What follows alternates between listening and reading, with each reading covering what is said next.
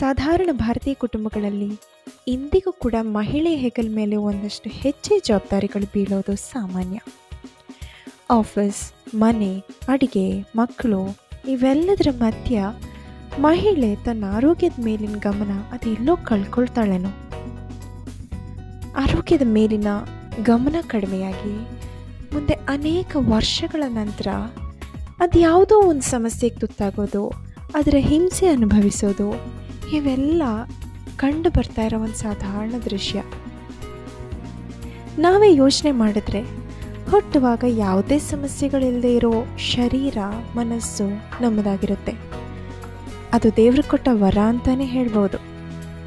ಅದಾದ ಮೇಲೆ ಅದೆಷ್ಟೋ ವರ್ಷಗಳ ಅಂತರದಲ್ಲಿ ಈ ಆರೋಗ್ಯ ಹದಗೆಡ್ತಾ ಬರುತ್ತೆ. ಅದಕ್ಕೆ ಹಲವಾರು ಕಾರಣಗಳಿರ್ಬೋದು.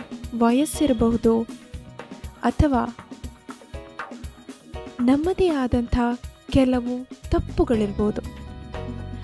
ಆರೋಗ್ಯ ಕೆಟ್ಟ ಮೇಲೆ ಅದರ ರಿಪೇರಿ ಯತ್ನ ಮಾಡೋದಕ್ಕಿಂತಲೂ ಆರೋಗ್ಯ ಸರಿಯಾಗಿರುವಾಗ ಎಷ್ಟು ಸಾಧ್ಯವೋ ಅಷ್ಟು ಅದನ್ನು ಕಾಯ್ಕೊಳ್ಳೋಕ್ಕೆ ಇರುವಂಥ ಒಂದು ಪ್ರಯತ್ನ ಮಾಡೋದು ಜಾಣತನ.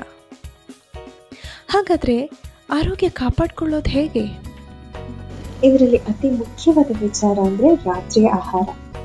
ಮಲಗೋದಕ್ಕೆ ಎರಡು ಗಂಟೆ ಮೊದಲು ಆಹಾರ ಸೇವನೆ ಮಾಡೋದು ಆಹಾರ ಸರಿಯಾಗಿ ಜೀರ್ಣವಾಗೋದಕ್ಕೂ ಅದರಲ್ಲಿರುವ ಪೋಷಕಾಂಶಗಳು ಶರೀರಕ್ಕೆ ಲಭ್ಯ ಆಗೋದಕ್ಕೆ ಸಹಕಾರಿಯಾಗುತ್ತೆ ರಾತ್ರಿ ಏಳುವರೆಯಿಂದ ಎಂಟು ಗಂಟೆಯ ಒಳಗೆ ಊಟ ಮಾಡಿ ಮುಗಿಸೋದು ಒಂದು ಉತ್ತಮ ಅಭ್ಯಾಸ.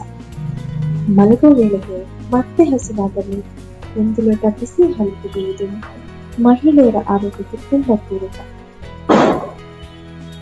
ನೀವೀಗಾಗಲೇ ತಡವಾಗಿ ರಾತ್ರಿ ಊಟ ಮಾಡೋ ಅಭ್ಯಾಸ ಇಟ್ಕೊಂಡಿದ್ದಲ್ಲಿ ಮತ್ತು ಅದನ್ನು ಬದಲಿಸಬೇಕೆಂದಿದ್ದಲ್ಲಿ ಪ್ರತಿ ವಾರ ಹದಿನೈದು ನಿಮಿಷ ಮೊದಲು ಊಟ ಮಾಡೋದನ್ನು ರೂಢಿಸ್ಕೊಂಡು ನೋಡಿ.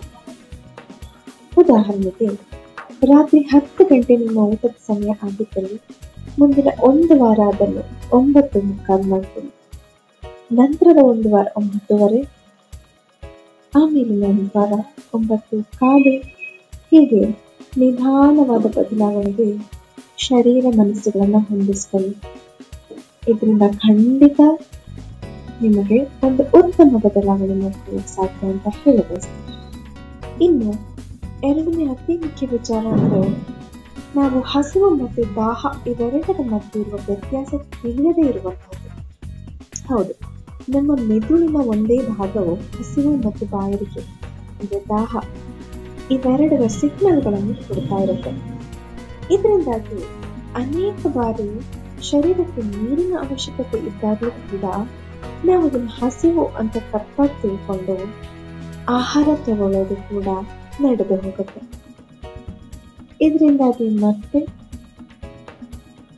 ಅದಾಗಲೇ ಜೀರ್ಣ ಆಗ್ತಿರೋ ಆಹಾರದ ಜೊತೆಗೆ ಮತ್ತೆ ಆಹಾರದ ಸೇರ್ಪಡೆಯಾಗಿ ಅದು ಅಸಮರ್ಪಕವಾದ ಪಚನ ಕ್ರಿಯೆಗೆ ಕಾರಣ ಆಗುತ್ತೆ.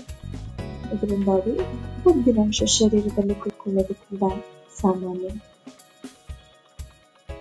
ಹಾಗಾಗಿ ಊಟವಾಗಿ ಇನ್ನೂ ಎರಡು ಗಂಟೆಗಳಾಗದೇ ಇದ್ರೂ ಕೂಡ ಸ್ವಲ್ಪ ಹಸಿವೆ ಎನಿಸ್ಬಿಟ್ರೆ ಅಂದ್ರೆ ಸ್ವಲ್ಪ ನೀರಿನ ಸೇವನೆ ಮಾಡ್ತೀವಿ.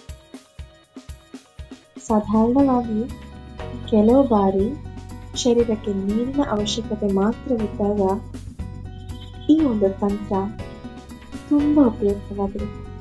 ಹಸುವಿನ ಭಾವನೆ ಕೂಡ ಅಲ್ಲಿ ಇಂಗಿ ಹೋಗುತ್ತೆ ಇನ್ನು ನಾನು ಈ ವಿಡಿಯೋದಲ್ಲಿ ಹೇಳಬೇಕು ಅಂದ್ಕೊಂಡಿರುವಂಥ ಮೂರನೇ ವಿಚಾರಕ್ಕೆ ಬರೋಣ.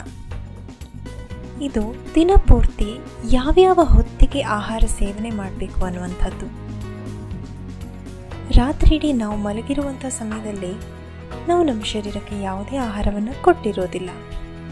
ಅಷ್ಟು ಗಂಟೆಗಳ ಅಂತರದ ಬಳಿಕ ಬೆಳಿಗ್ಗೆ ತಗೊಳ್ಳುವಂತಹ ಉಪಹಾರ ತುಂಬ ಮುಖ್ಯ ಆಗತ್ತೆ. ಆದ್ದರಿಂದ ಬೆಳಿಗ್ಗೆ ಸಾಧಾರಣ ಎಂಟರಿಂದ ಎಂಟೂವರೆಯ ಒಳಗೆ ಬೆಳಗಿನ ಉಪಹಾರ ಸೇವನೆ ಮಾಡುವುದು ಸೂಕ್ತ. ಇನ್ನು ಹನ್ನೊಂದು ಗಂಟೆಯ ಹೊತ್ತಿಗೆ ಮತ್ತೆ ಯಾವುದಾದರೂ ಪುಟ್ಟ ಪ್ರಮಾಣದ ಆಹಾರವನ್ನು ತೆಗೆದುಕೊಂಡರೆ ಅದು ನಮ್ಮ ಚೈತನ್ಯದ ಅವಶ್ಯಕತೆಗಳಿಗೆ ತುಂಬ ಪರಿಣಾಮಕಾರಿಯಾಗಿ ಪೂರಕವಾಗುತ್ತದೆ. ಇನ್ನು ಮಧ್ಯಾಹ್ನದ ಊಟ ಸಾಧಾರಣ ಹನ್ನೆರಡೂವರೆಯಿಂದ ಒಂದೂವರೆ ಗಂಟೆಯ ಒಳಗಡೆ ಮುಗಿಸಿಕೊಳ್ಳುವುದು ಉತ್ತಮ. ಸಾಯಂಕಾಲ ಸಹಜವಾಗಿ ನಾಲ್ಕು ನಾಲ್ಕೂವರೆ ಗಂಟೆಯ ವೇಳೆಗೆ ಮತ್ತೆ ಹಸಿವಾಗಿದ್ದು ಸಾಮಾನ್ಯ. ಈ ಸಂದರ್ಭದಲ್ಲಿ ಮತ್ತೆ ಆರೋಗ್ಯಕರವಾದ ಸಣ್ಣ ಪ್ರಮಾಣದಲ್ಲಿನ ಆಹಾರವನ್ನು ಸೇವಿಸಿಕೊಂಡರೆ ಯಾವುದೇ ಸಮಸ್ಯೆ ಇಲ್ಲ. ನಾನು ಆಗಲೇ ಸೂಚಿಸಿದಂತೆ ರಾತ್ರಿಯ ಆಹಾರ ಸಾಧಾರಣ ಏಳೂವರೆಯಿಂದ ಎಂಟು ಗಂಟೆಯ ಒಳಗೆ ಮುಗಿಸಿಕೊಂಡು ಬಿಟ್ಟಲ್ಲಿ ಆ ದಿನದ ಒಬ್ಬ ವ್ಯಕ್ತಿಯ ಆಹಾರವು ಸರಿಯಾದ ಸಮಯಕ್ಕೆ ತೆಗೆದುಕೊಂಡಂತಾಗುತ್ತದೆ. ಇದರಿಂದ ಹಲವಾರು ಆರೋಗ್ಯ ಸಮಸ್ಯೆಗಳನ್ನು ತಡೆಗಟ್ಟಬಹುದು. ಇನ್ನೊಂದು ವಿಷಯ, ನೆನಪಿಟ್ಟುಕೊಳ್ಳಬೇಕಂತ ಆಗಿರುವಂಥದ್ದು, ಎಲ್ಲ ವೇಳೆಯಲ್ಲೂ ಆಹಾರವನ್ನು ಹಿತಮಿತವಾಗಿ ಸೇವಿಸುವುದು ತುಂಬ ಅಗತ್ಯ. ಯಾವುದೇ ಕಾರಣಕ್ಕೂ ಅತಿ ಹೆಚ್ಚು ಅಥವಾ ಅತಿ ಕಡಿಮೆ ಆಹಾರವನ್ನು ತೆಗೆದುಕೊಳ್ಳುವುದು ಶಾರೀರಿಕವಾದ ಆರೋಗ್ಯಕ್ಕೆ ಒಳ್ಳೆಯದಲ್ಲ.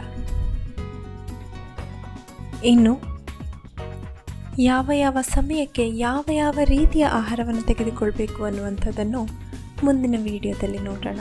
ಅಲ್ಲಿಯ ತನಕ ನಮಸ್ಕಾರ.